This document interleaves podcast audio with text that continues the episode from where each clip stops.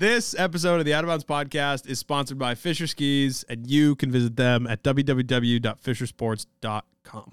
Hello, hello, hello. My name is Adam. This is the Out of Bounds podcast, and today we have Josh Berman on the show, and we're talking all about the new film Full Circle, uh, featuring the story of Trevor Kennison, uh, produced and created by the Level One team. Really awesome film.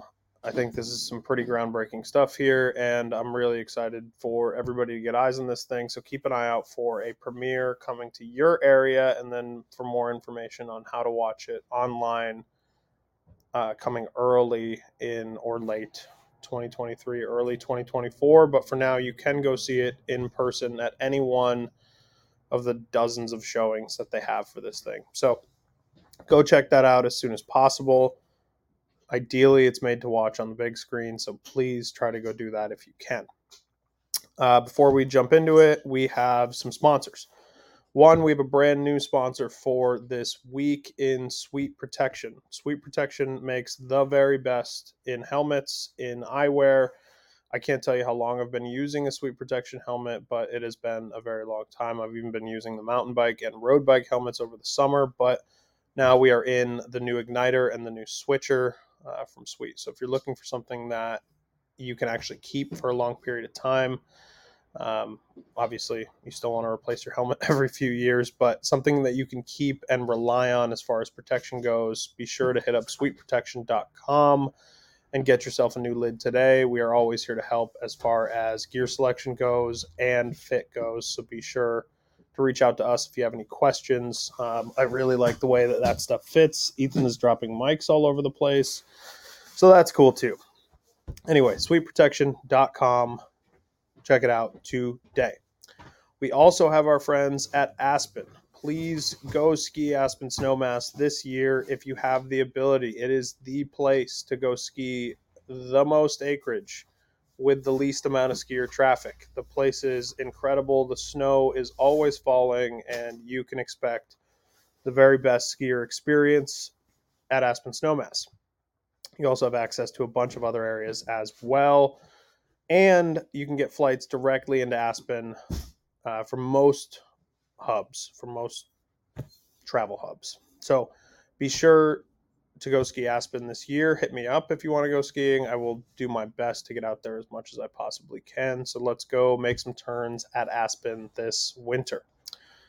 That is all. I hope you enjoy the episode with Josh Berman. I really did. This is one of the ones that I feel uh, I feel really good about. So let me know what you think. Josh, tell people who you are, a little bit about yourself, and then let's take it from there.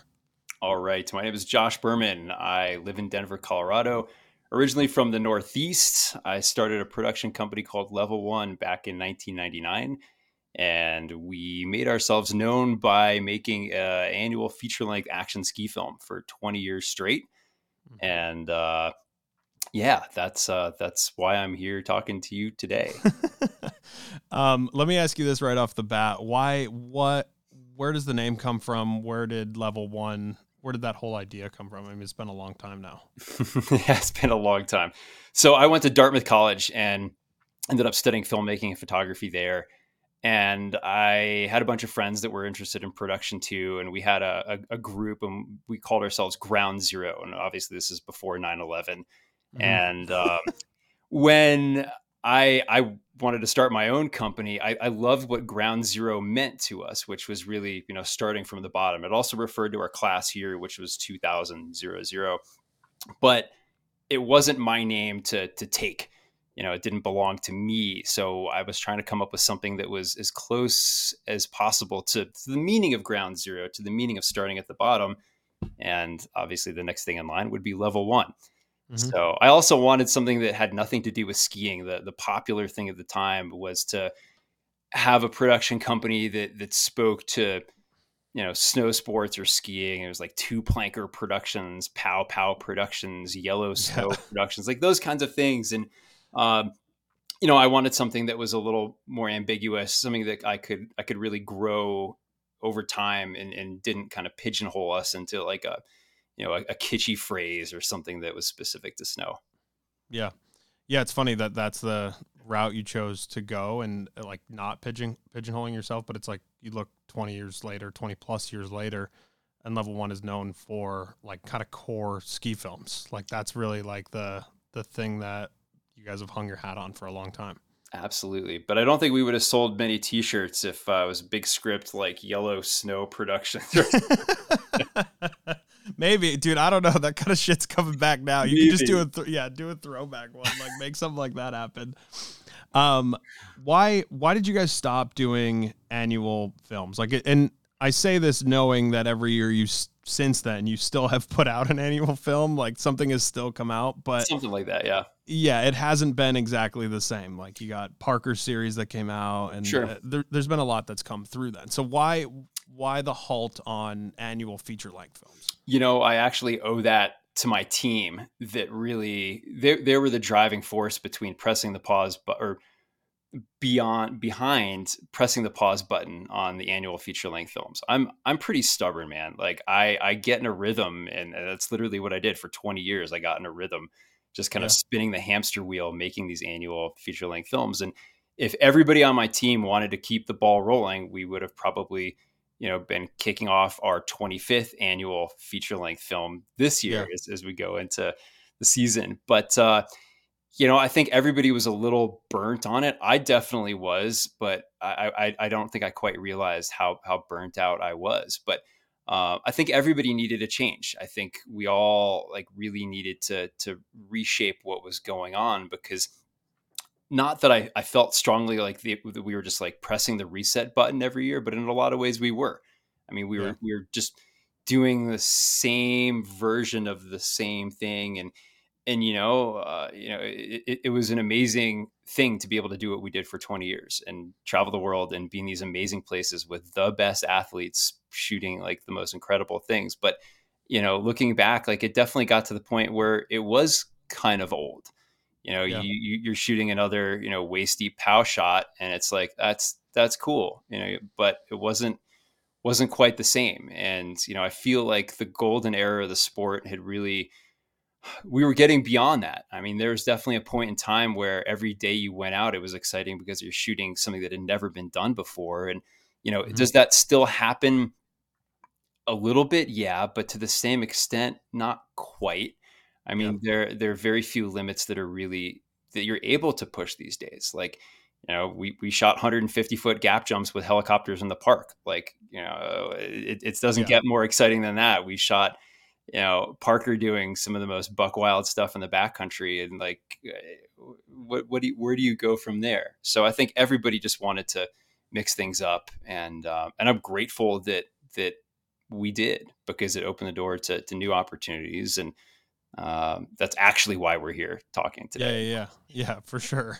What what did it feel like when you kind of put out that announcement initially that you guys weren't doing feature films on a regular basis anymore. Like what from the audience perspective, right? You're reading the comments, you're reading what people are saying to you. Like what emotionally, I guess, this is something that you had committed 20 straight years of doing too.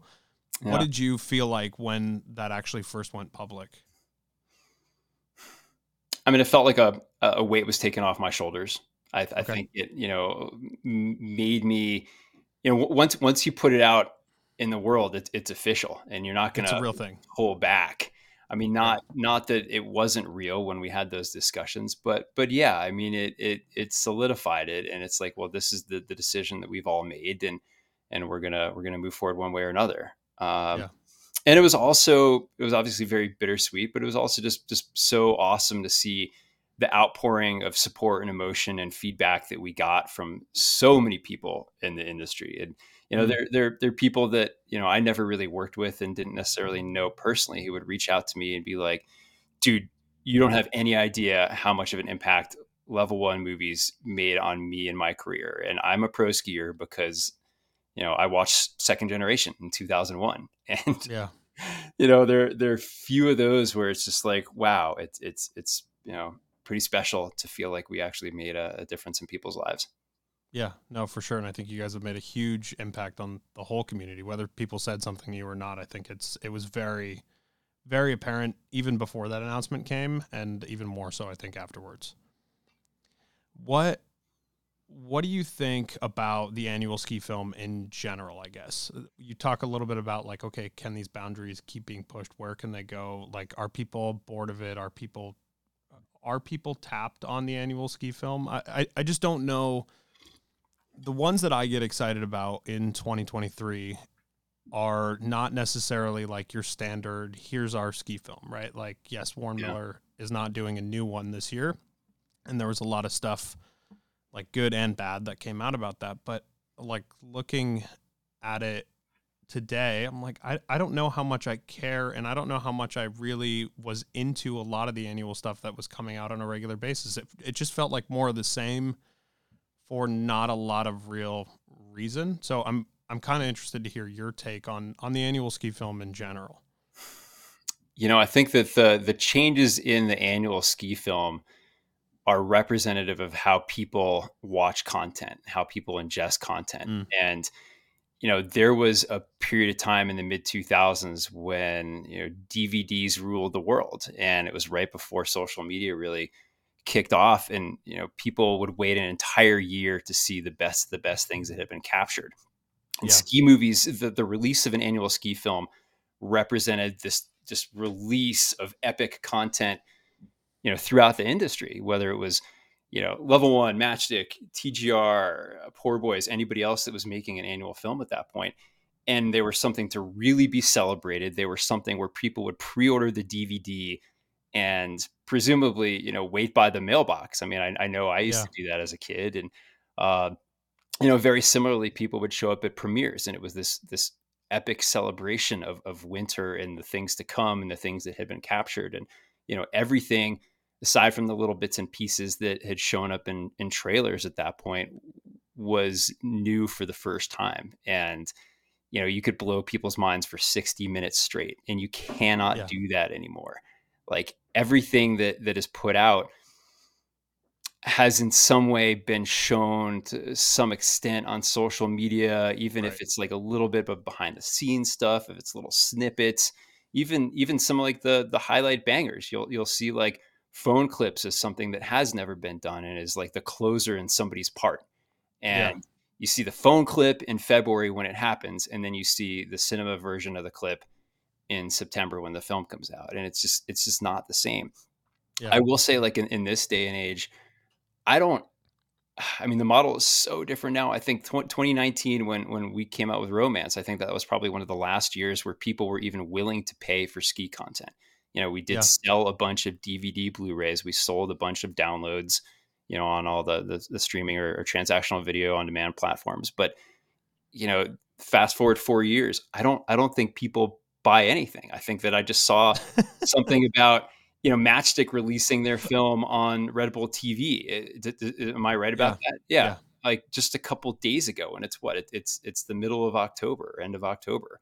right Um, so like the dynamic has shifted so much. I can also say though that you know as much as the online watching and buying habits of people have have changed in recent years, the the interest in in people getting together to watch something as a community and be in a theater watching together is still Yeah. high. I mean, we just did a, a 10 city, you know, level one free ski film tour across the US. And, you know, more often than not, these venues were were packed to the brim. I mean, there were a couple locations where we had 1,200 people in a room just Crazy. screaming and yelling their heads off. And, you know, and these these aren't even for annual feature length films. These are for for short form pieces, and it, it's more of a party and a concert vibe than a traditional film premiere. But it uh, it proved to me that you know there is still definitely a, a place, a time and a place for people to be watching new ski content, even if it is a lot different than it was a few years ago. Yeah.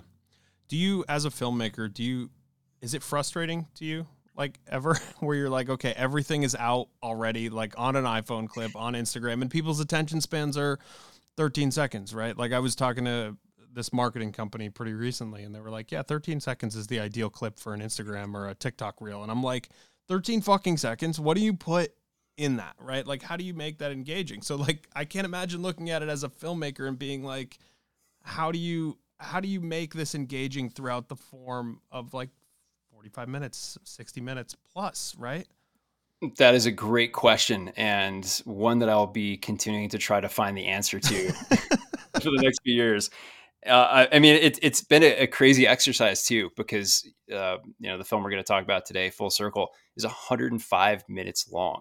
Yeah. And you know we're expecting people to sit down for almost two hours and watch something that's really designed to be watched start to finish. It's not even yeah. like, oh, we're going to watch like the first three scenes and then like go go grab dinner and then come back. No, I mean it, it, it's really a story driven film that's designed to like you know engage people for this extended period of time, which is something that I've never even tried to do before and was you know a very interesting exercise. But you know, speaking to the the short attention spans of people, you know, we recently had to cut a trailer for the film and, and release it, and of course, with that comes social media cut downs that we're actually using for you know traditional like social media advertising and you know, I was tasked with cutting a bunch of, you know, 15 second you know, mini teasers from the two and a half minute trailer to the film. Yeah. And that was really like, okay, like, so, so what the fuck do you, you want me to like put something about Trevor's life and times and Barry Corbett and how these stories are weaved together and really sell this, this like, you know, pretty epic story driven piece, you know, for lack of a better way to describe it in 15 seconds like what the hell is the hook? And yeah. um i don't even I, know how you do that. No well i didn't do it. Uh,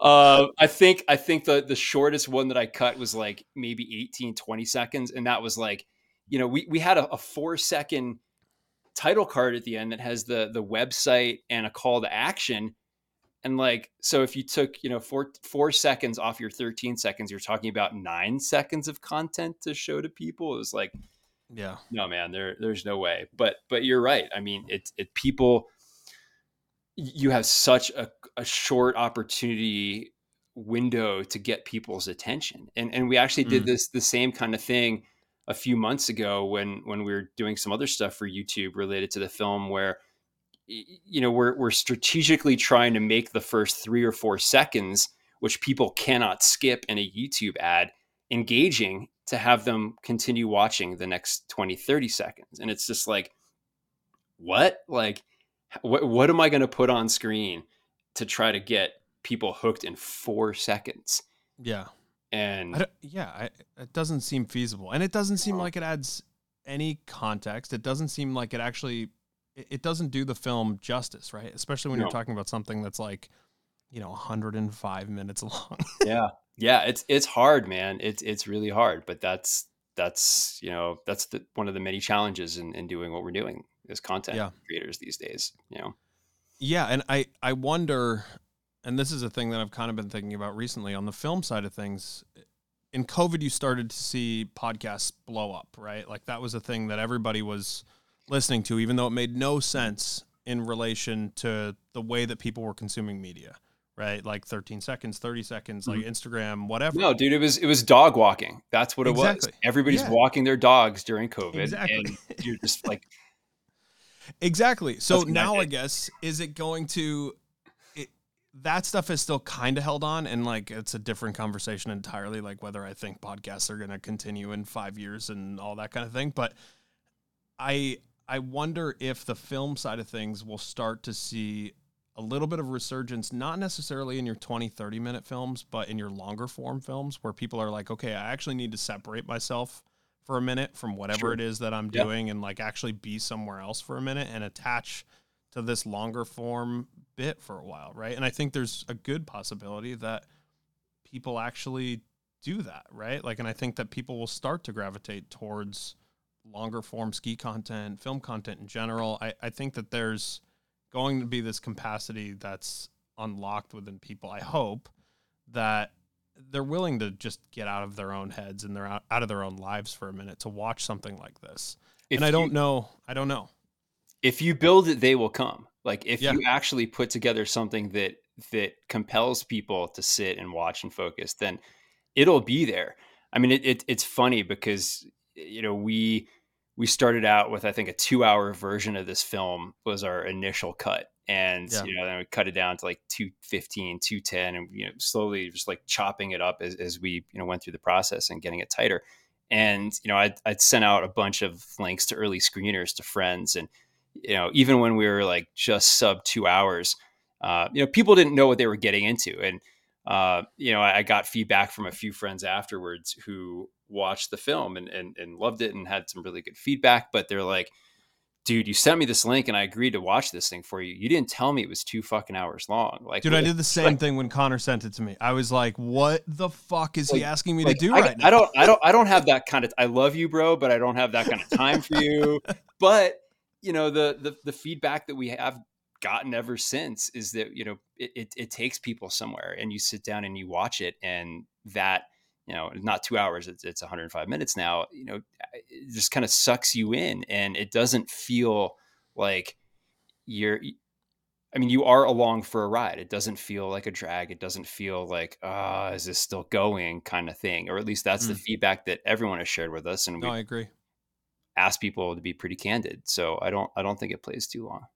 No, I don't, I don't think so either. I actually think that if it was possible, the best way to do it would be to like eliminate the little scrub bar at the bottom so that people could see how long the fucking thing is. Like really, because the initial, re- I think the biggest turn away is going to be like people opening it and going, "Oh, it's you know, it's almost two hours long."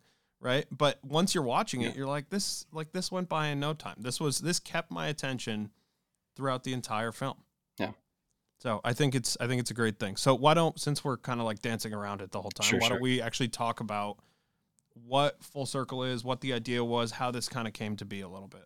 Yeah, so Full Circle is a feature length doc, the first feature doc that I've ever put together. That uh, you know we're just in the process of releasing right now, and it is a film about spinal cord injury. It is a film that features my good friend Trevor Kennison, and Eh, you know it, it really became a film that that's bigger than Trevor and his story, and it, it's really all about turning tragedy into opportunity. It, it's about people dealing with a shit hand that they've been dealt and not just surviving it, but really figuring out how to grow from it and better themselves because of it, which is, you know, a pretty you know, difficult but you know exceptional thing if if you can find a path through that. And um, and that is certainly what Trevor did in his story. Yeah. I mean, the kid at uh, you know, his late teens, early 20s, was a plumber by trade. You know, his his his story short and sweet. You know, he moved out to to Vail, Colorado to pursue a career as a plumber. He was a very mediocre recreational snowboarder.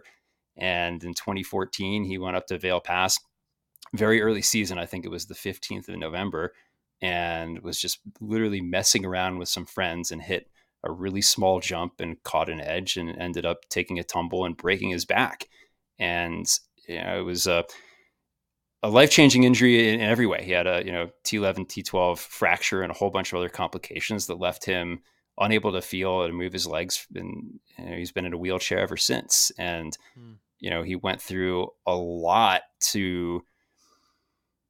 I mean, before before he even ultimately reinvented himself, but just you know the the struggles, the trials and tribulations, mentally, physically, emotionally, of you know losing losing your career losing all the things that you know you love in life you know in some capacity. And you know the stress that that places on your friends and family and the people around you and your relationships i mean it changes every aspect of your life. And yeah. ultimately trevor found reinvention as, as a sit skier you know it, it gave him you know to, to quote him um, you know gave him his life back. It gave him the sense of freedom and, and opportunity and the ability you know where he could go anywhere on the mountain. He could be just like anyone else. And yeah. you know he was able to to create a career as you know the first really the first you know professional free skiing sit skier and he makes a lot more money than he ever would have as a plumber. He travels the world to some incredible places and you know most importantly he he impacts people's lives. And you know he does so many things that he did not have the opportunity would not have ever had the opportunity to do you know in his former able-bodied life. And you know what what's so cool also just from a you know athletic i mean we're talking about skiing here side of things he's accomplishing a lot more as uh, as, as a paraplegic sit skier than he ever was as an able-bodied athlete. Yeah. And you know that's that's kind of like where this whole all started. He came to me with the idea of going back to the site of his accident on Vail Pass. he wanted to do a single backflip in his sit ski, which mm you know, to, to me was a really cool story because he was going back to the site that represented so much trauma and he was going to try to do a single backflip, which is something that he had not done as an able-bodied snowboarder. So mm to to be able to even at the outset of this project to you know aspire to do something bigger, more challenging, high risk, difficult, you know, any way you want to phrase it, than what he had done able-bodied was so cool. And yeah. you know, obviously the scope of the project and Trevor's goals changed immensely since then. But that's how this whole thing kicked off. He wanted to just go back to the site of his accident. He wanted to do a very short film project with me. It was probably going to be five, ten minutes long. And uh, that was the goal. Yeah. And then we end up at this full length, like like full on movie style, documentary style film. It's oh, it's yeah. insane, man. Yeah. What how did you start to put together the storyline and, and, at what point did you realize like okay this is this is a full length thing like this is a real story that we can put together? Yeah so that was a very organic process. Trevor came into the level one office in december of 2019 and i sat trevor down in front of a few cameras and a microphone and had him pour his heart out for four hours. And you know i'd spent a little bit of time hanging out with trevor prior to that and uh, obviously enough to the point where he trusted me to do this project in, in whatever capacity it was going to be. And um, I, I, I, knew that there was there was something more that Trevor had to offer. I didn't know exactly what it was, but I just thought that his story was, for lack of a better word, inspiring. And I was at a point in my career, you know, coming off of just wrapping up the the 20th annual Level One feature, where I wanted to tell a story. I wanted to really do something different. I wanted to take the skill set that I developed and you know parlay it into something else. And working with Trevor represented a really good opportunity to do that. And you know, I think after that first intake interview, it's like, well, Trev, you know, maybe maybe this is going to be like a 10, 20 minute short film. Like I think, you know, we want to yeah. go a little deeper. You know, there's so much incredible so many incredible components to your story that I think we can't fit into like five or ten minutes. And and he was game to do whatever whatever I wanted. And um, and the ball started rolling. And the first day that Trevor and I actually shot anything was January 4th of 2000. We we went into the the backcountry outside of Winter Park and a couple of his friends rallied some sleds and we were all going to go figure out how to even move Trevor in the backcountry. And I'll mention that that was one of the most interesting things of this project. Everything old was new again. I mean, yeah. I've spent countless hours and logged countless miles snowmobiling all around the world. And, uh, you know, it's just something you take for granted. You know, everybody, all your athlete friends and their filmer friends, like some do suck at sledding, but they still like get the job done. But with Trevor, it was like, how do we do this? what what does this look like? Like, is this going to be easy? Is this going to be hard? How do we move him in his you know 60 pound sit ski rig around on a snowmobile? Like, what is he going to be capable of? Like, we had no idea. He had never been on a snowmobile post injury, and yeah. you know that day um, turned into a little short film we made called Day One, which was basically just like a proof of concept. You know, Trevor in front of the camera illustrating like what was going on, and you know, at the end of the day, he does this beautiful backflip and this this low sunset December light or sorry January light and um, you know everybody's laughing and crying and it's like wow I, th- I, think we have something here. This is you know a five minute short that we made from one day our first day just kind of messing around like you know that really made me think in terms of bigger picture like how how big can we go with this and what does that mean and what does it look like?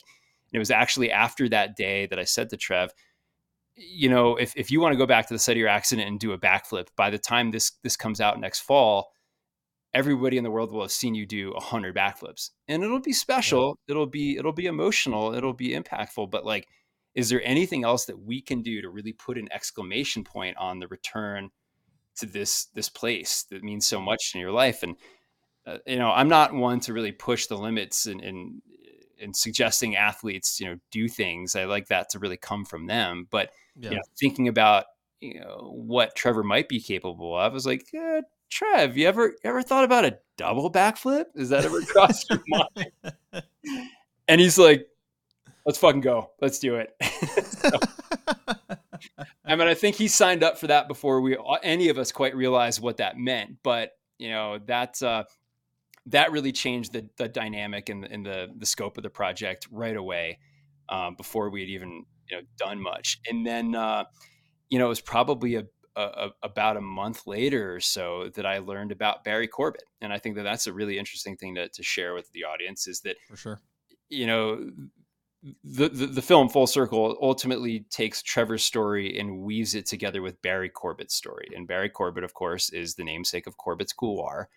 And nobody knows this man's story. And we found out so many incredible things about how his life ties into Trevor's and really made built a foundation for for Trevor and other people with spinal cord injury to redefine what was possible and pursue lives that eh, nobody could have conceptualized, you know, 40, 50 years ago.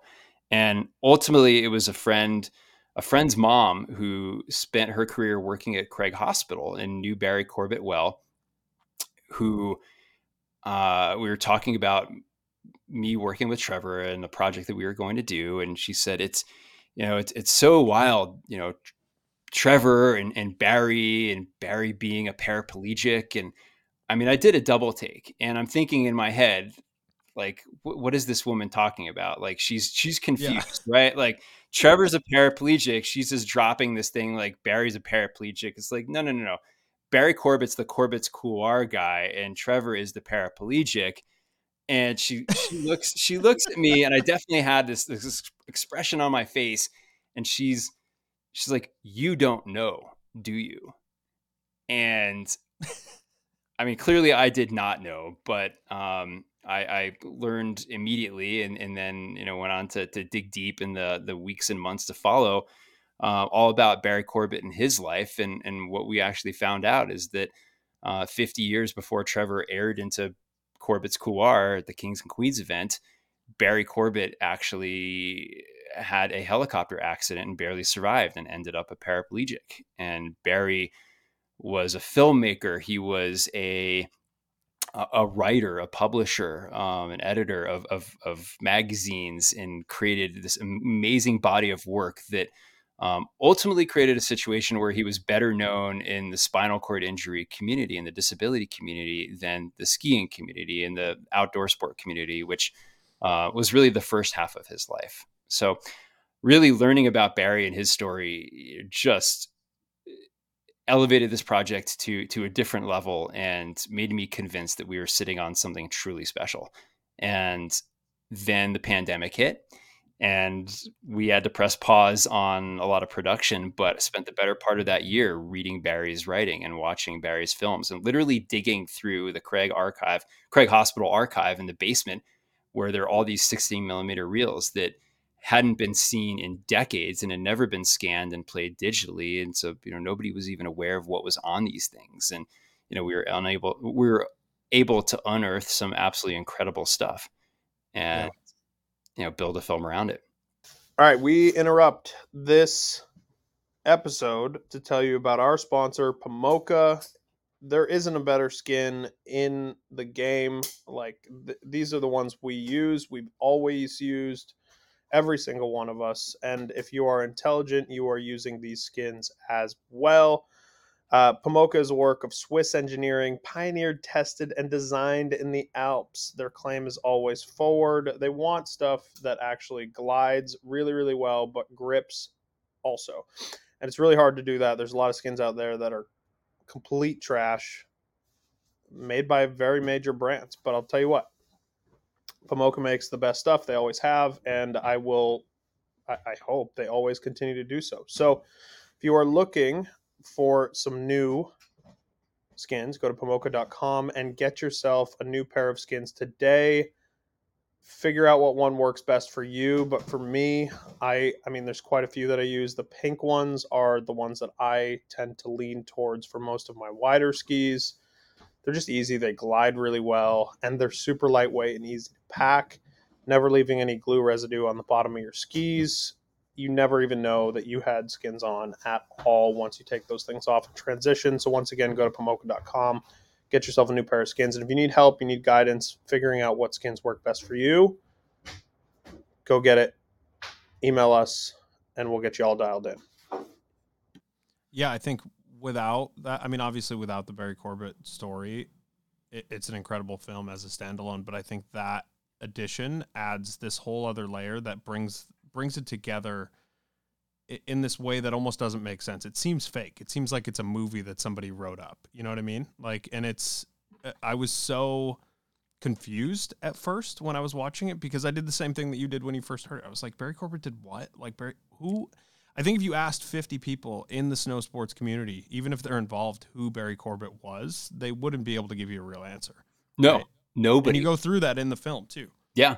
Yeah. I mean, you have Jackson Hole locals, in, including Jess McMillan, who's the director of marketing and events, whose job is literally to know these things. I mean, she was the one that came up with the Kings and Queens of Corbet's event Yeah. and has been in Jackson for the bulk of her career, if not her whole life. Like, and she didn't even know Barry Yeah. story. so, I mean, it's it's crazy to think that you know we were uh, able to to unearth it, and you know, it just it was just lost to time. And Yeah. and again, like so many different elements of his story, because you know we didn't even talk about it today. Like, you know, we'll save that for the film, I guess. Like what Barry accomplished, you know, Yeah. pre-injury. But I mean, he was you know a world-class explorer, adventurer, skier, mountaineer, and you know was was you know pretty famous in, in those communities in, in in a way that um yeah i mean really like that's why and how Corbet's Couloir got its name and Yeah. you know that really isn't even how most of the world remembers barry Yeah. No, for sure. It's uh it's so bizarre. Like the way that it all connects and this different ways that it connects. Like I said, it almost seems like it's fake, like it's played out. Like it's it's it's so crazy because you literally do a double take while you're watching this thing and you're like how is this actually like is this actually true? Like is this am i watching a movie or am i watching a documentary? And I- and i think that part is what really makes this thing special uh, among other things that we'll talk about but Yeah. uh, it's uh it's crazy. And if that hadn't happened like if that lady didn't say something to you i don't know that we'd even be getting this. I think I think we would have because I think that there were there are a few other folks in the Craig Hospital community that obviously knew who Barry was, and yeah but I mean that was the moment that everything changed for sure. Yeah. And um, yeah, I mean it really makes it into a different film. Like to to your point, like Trevor is an incredible dude with this amazing energy and charisma who's done some mind blowing things on a Sitski. and that story is great. But to like really expand it across space and time and tell another story that happened 50 years earlier in parallel it makes it makes it speak to so many more people. It also makes it you know this this was an important thing for us too is that we wanted to to make sure that we are not glorifying the things that Trevor was doing in such a way to suggest to a viewer that if you are disabled success is defined as pushing the limits of adaptive sport.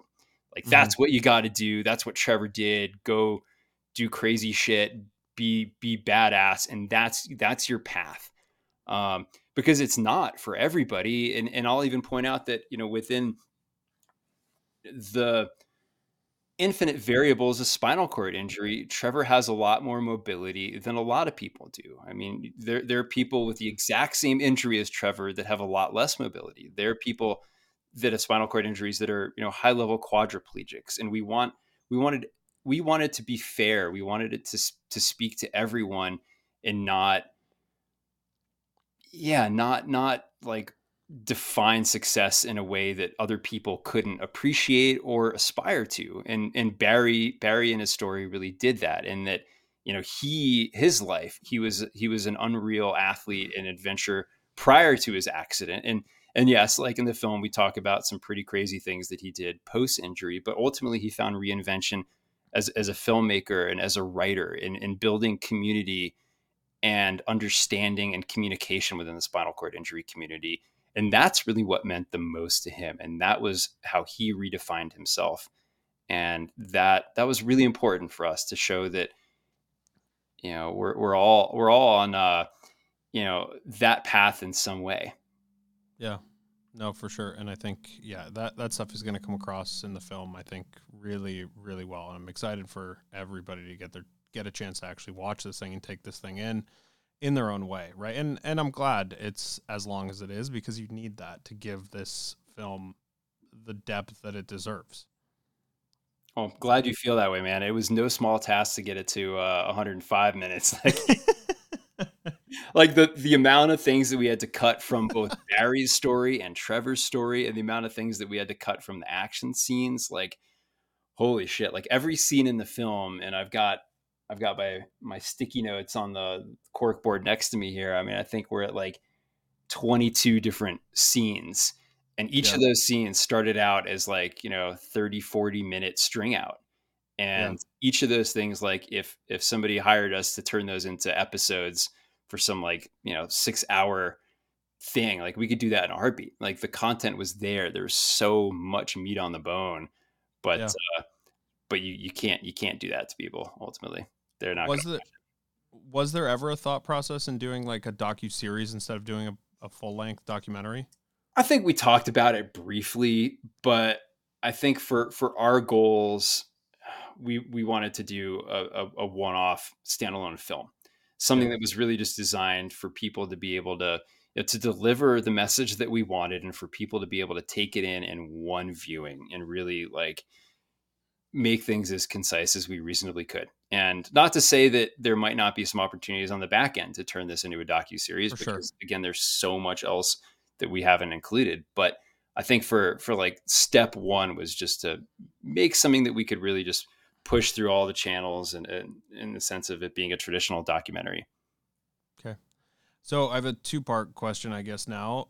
What first, what was your initial thoughts when you were like, okay, we're going to bring in Trevor's family and his friends into this documentary? What was your thoughts? What was your expectation that you were going to get beforehand? And then what was the expect, like, what was the reaction afterwards when you saw the emotional responses like especially the one from his dad like sits with me very especially like on the call from the accident like i was like what yeah. like this is crazy that this yeah. is the way that he still feels to this day about that call right yeah. like so what was your expectation going into it and how did you feel after that stuff was getting done and as it was being filmed so i think it was really important to my entire team and I to interview as many people as possible. I mean, that's really like part of the documentary process is you don't know what you're going to get and who you're going to get it from. So it's important to cast as, as, wide a net as you reasonably can and and talk to to everybody that's somehow related to the story. And obviously Trevor's friends and close friends and family were the baseline to start from. And you know, we didn't know what we were going to get, especially because you know, I think I think it is is communicated in the film, but you know, Trevor's relationship with his family is is really complicated. You know, he had a really tough upbringing. His parents split up when he was five years old, and you know, it wasn't wasn't uh, you know an easy, happy childhood for him. And I think that you know he and his family are still working through a lot of those things. And I think that th- this film and, and, and Trevor's success for the past few years is is I think actually helping to bridge the gap in a lot of ways and make mm. them reconnect. And kind of a side note here, but I'll mention that when we went to X Games a couple years ago, that was the first time that Trevor's parents had been in the same place together.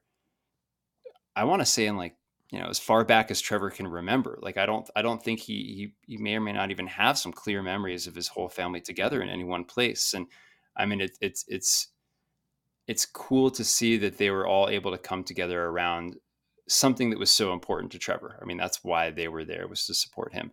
But yeah.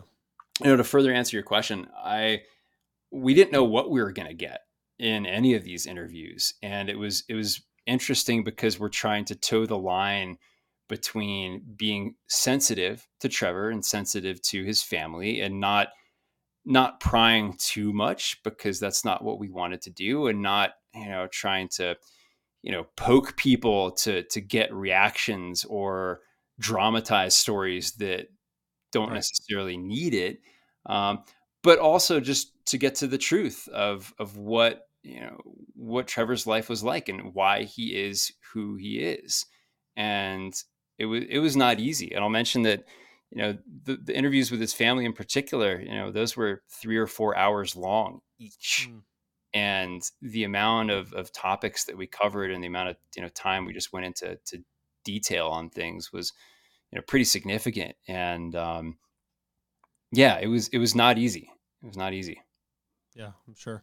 What was what was your reaction afterwards watching it all? Like and being like okay like they actually just poured their hearts out for this thing. Because like you said you don't know what you're going to get. You don't know whether they're going to be reluctant to sit down for three or four hours and and chat yeah. about this kind of thing. Yeah yeah well you know i think eh, following the interviews, I, I, think you know my team and I were like, "Oh, we could have done this differently. We should have asked this differently. We should have done this." And you know, the, the immediate, yeah, yeah, the immediate reaction is like, "Oh, like we did, did we get did we get it? Did we get what we need?" Because you know, more often than not, there was really one opportunity to sit down with these people, and would they have would they have been willing to do it again? Yes, but are you going to get the same reaction and response. No, is it gonna? Uh, you don't want it's to. Not the same. No, yeah, it's never the same if you do it again. Yeah. Mm-mm.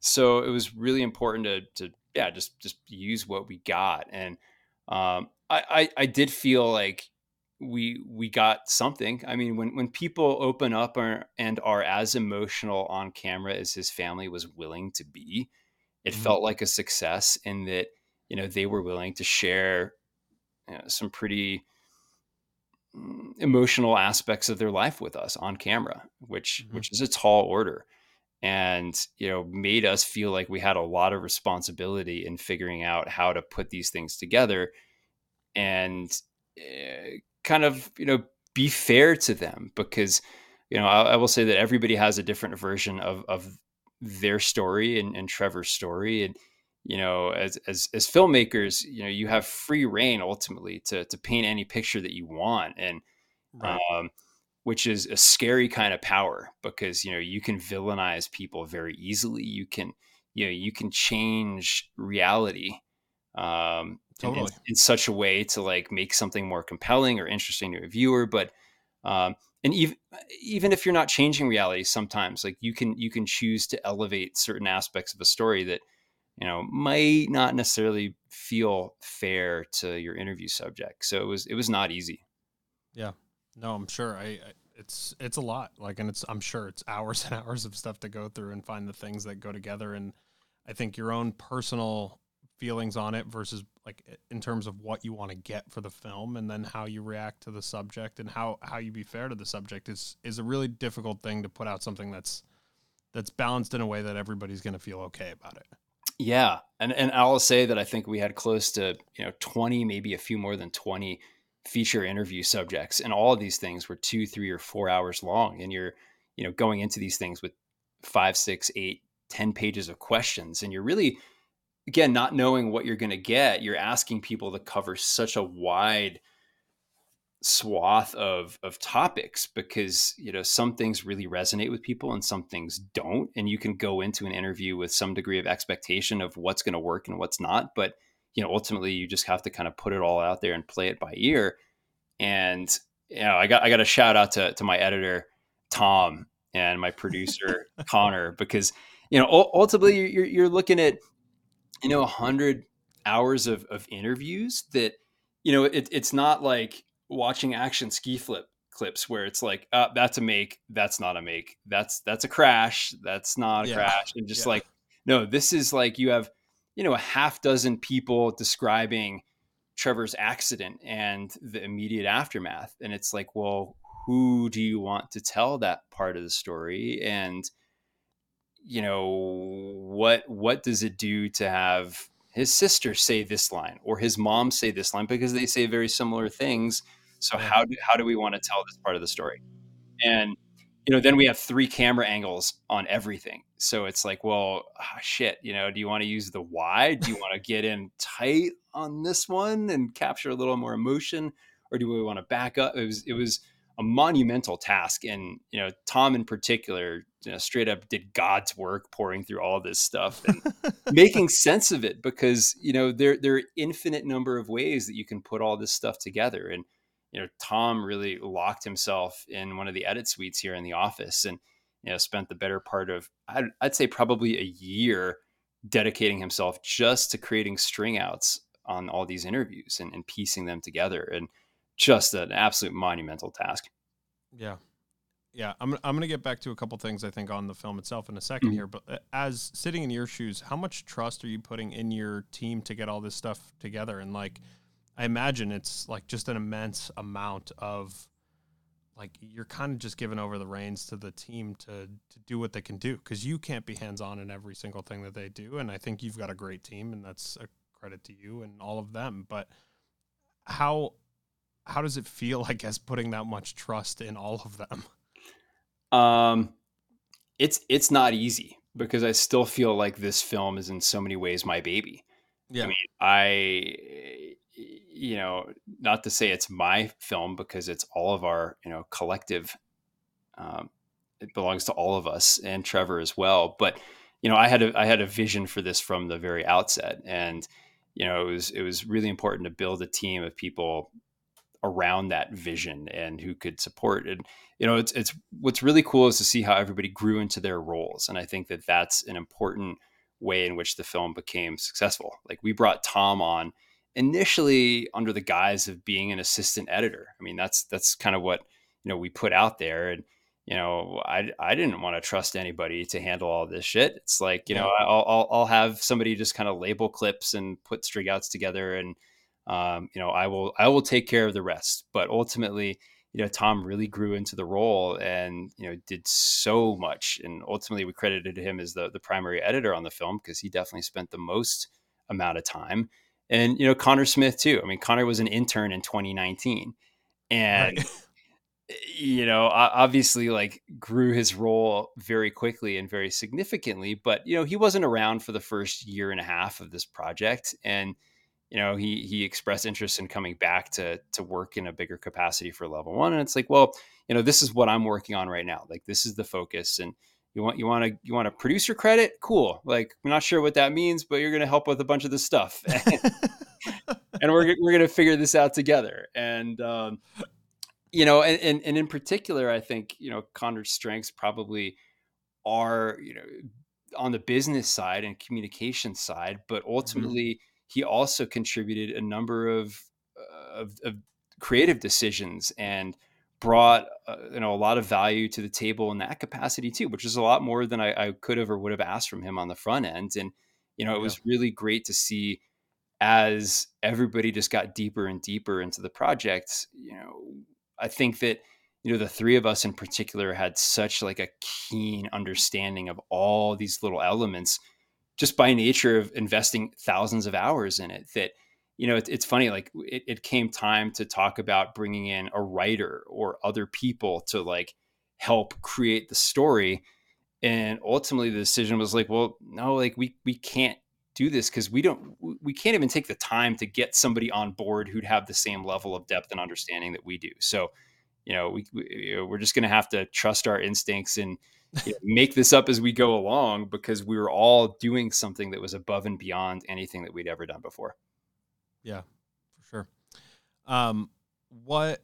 A couple more things. I'm not going to keep you for too too long. I I don't want people to have to listen to basically another length of the film just listening to us talk about the film either. But what most difficult part about the whole process for you when you're going through you're creating this thing it, it- it's so much and it's so long to digest as you're going through the few years that it took to make this thing.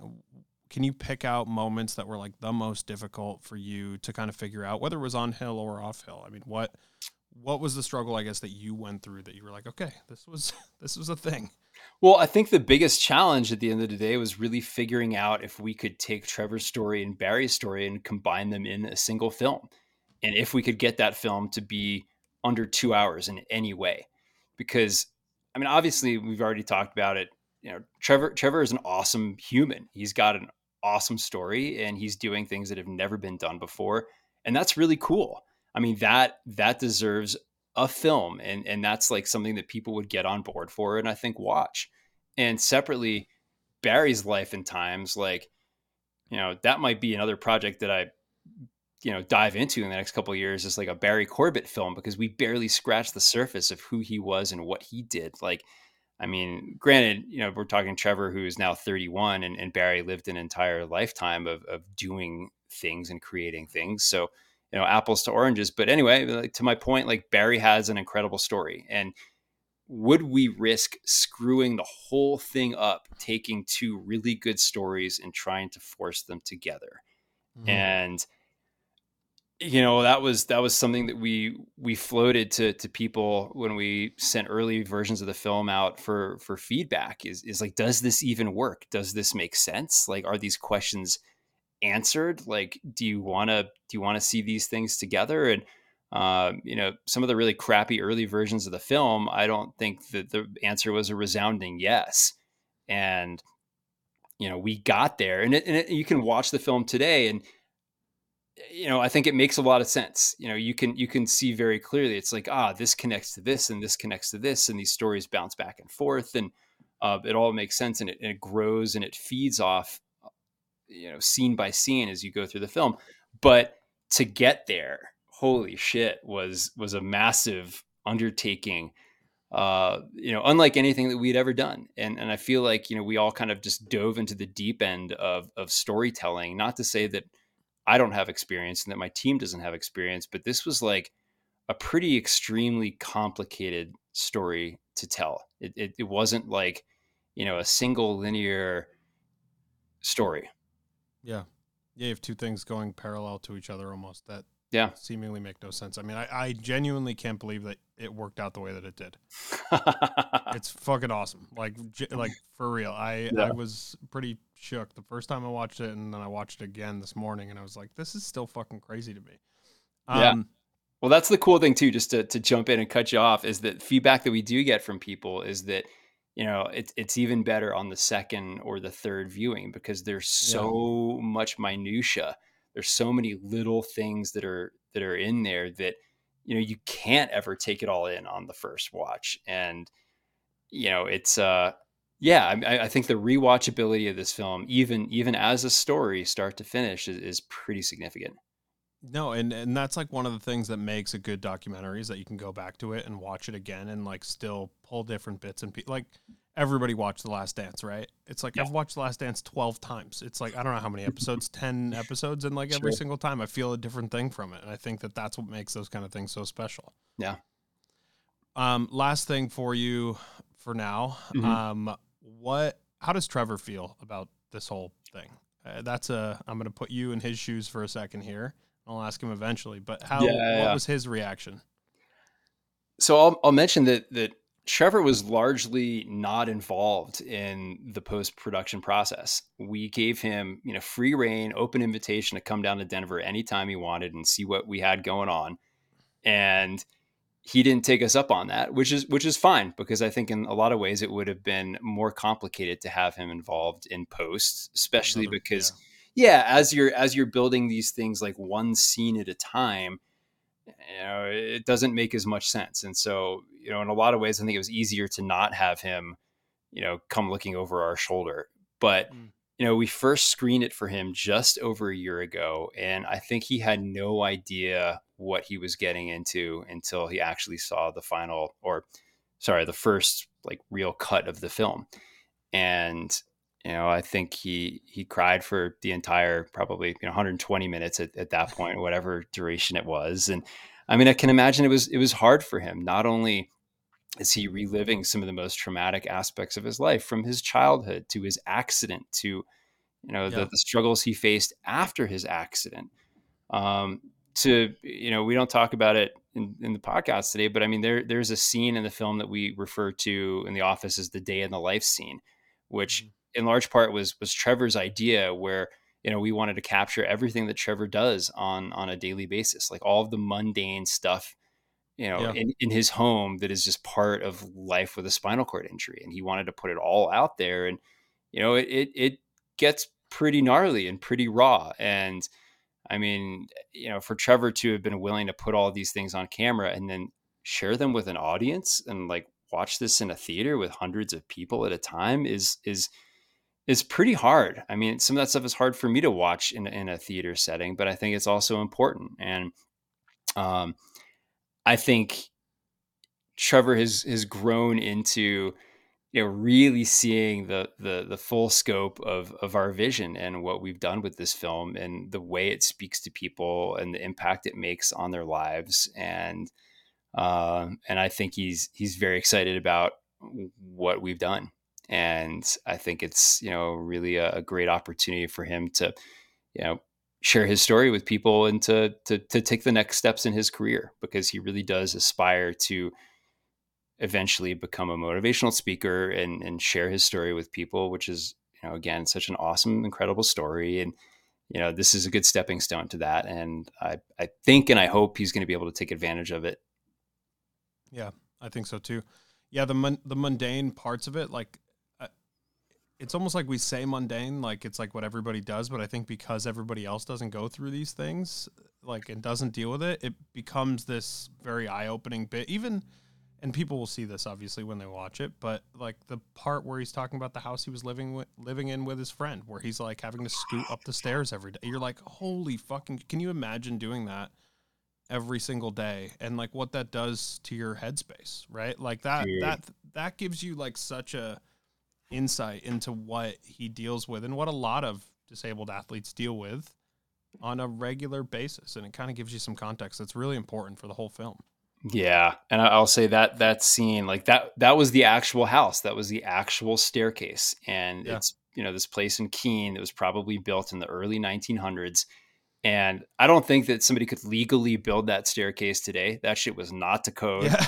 it was so steep and so narrow.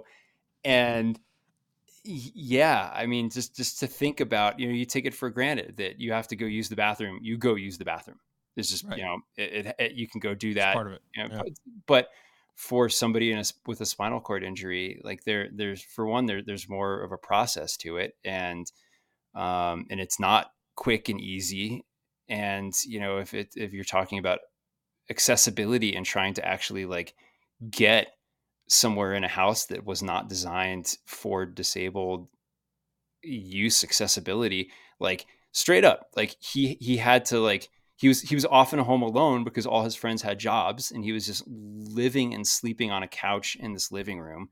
And you know he was it was all up to him to like get himself up the stairs and literally like dragging himself. And we actually shot a reenactment of that which we did not include simply because there wasn't enough time but like it's gnarly. It's so gnarly. And, you know, you know, it's all the things that people don't think about. You know, you see a wheelchair and that's that's that's how people process and understand spinal cord injury to a large extent, but that is barely scratching the surface. A number of people that we interviewed said that they'd be fine living the rest of their lives using a wheelchair. That's not a big deal. Like they don't mm-hmm. care. They're like, sometimes it's actually fucking convenient. Like I just roll places and yeah, yeah. if gravity's on my side, man, like I'm faster than you are. But you know, it's it's everything else. They're like, I'd stay in a wheelchair forever, but I'd like to get, you know, bowel, bladder, and sexual function back. I'd like to be able to to do these other things that I rely on other people for, or that are so inconvenient that they take so much time out of my day. And those are the things that really matter to people. Yeah. Yeah, and it also provides context, I think, to how crazy some of the shit is that he does. Right? When you watch that and you're like, oh, this is the same dude that's just like throwing doubles. You yep. know what I mean? Like it's yep. fucking yeah. bonkers to be like, this yeah. is the same exact human being. Yeah. So um, all right, this is the hacky tacky bit where uh, you tell people where they can find level one, where they can watch the film when it comes out, or where it's available to watch currently live in theaters. Like, what, where do people get at you guys? Where do they find more information? Give me all the all the plug information. Absolutely. So we will tell people to go to fullcirclefilm.co, and again, that's co, not com and that is the the film website where people can get all the information they would ever hope to get about the film. They can watch the trailer, they can learn a little more about Trevor and Barry's backstories, about the film process, about who was involved in making the film, and most importantly, they can figure out where to watch the film. We actually just kicked off our, our theatrical release in New York City just a couple days ago, and we're going to be opening in Denver in a couple more days. And then Trevor and I go out to LA this weekend for a theatrical release there. And then the film will be rolling out to upwards of 100 markets across the US and Canada. And so, um, yeah, we're, we're unbelievably lucky to have this opportunity to share the film with people in theaters. And I would strongly suggest if you can find a screening anywhere near you, go check it out. I mean, the film really was designed for the big screen experience. The soundtrack, the score, the music, sound design is absolutely incredible. It's it's got a beautiful five one mix. Obviously, some of the this imagery, if you can see it on a big screen and not watch it on your laptop, it makes a massive difference. It's you know just spectacular visuals and um, I mean that's the way to watch a film if you can. And uh, if for whatever reason that doesn't work out, there will be a digital release forthcoming that we can't really talk about yet, but there will be opportunities for people to see it online too. But in the meantime, fullcirclefilm.co is the spot. Go check it out. Awesome. Awesome. I really appreciate it. Thank you, Josh. This has been fantastic. Hell yeah, dude.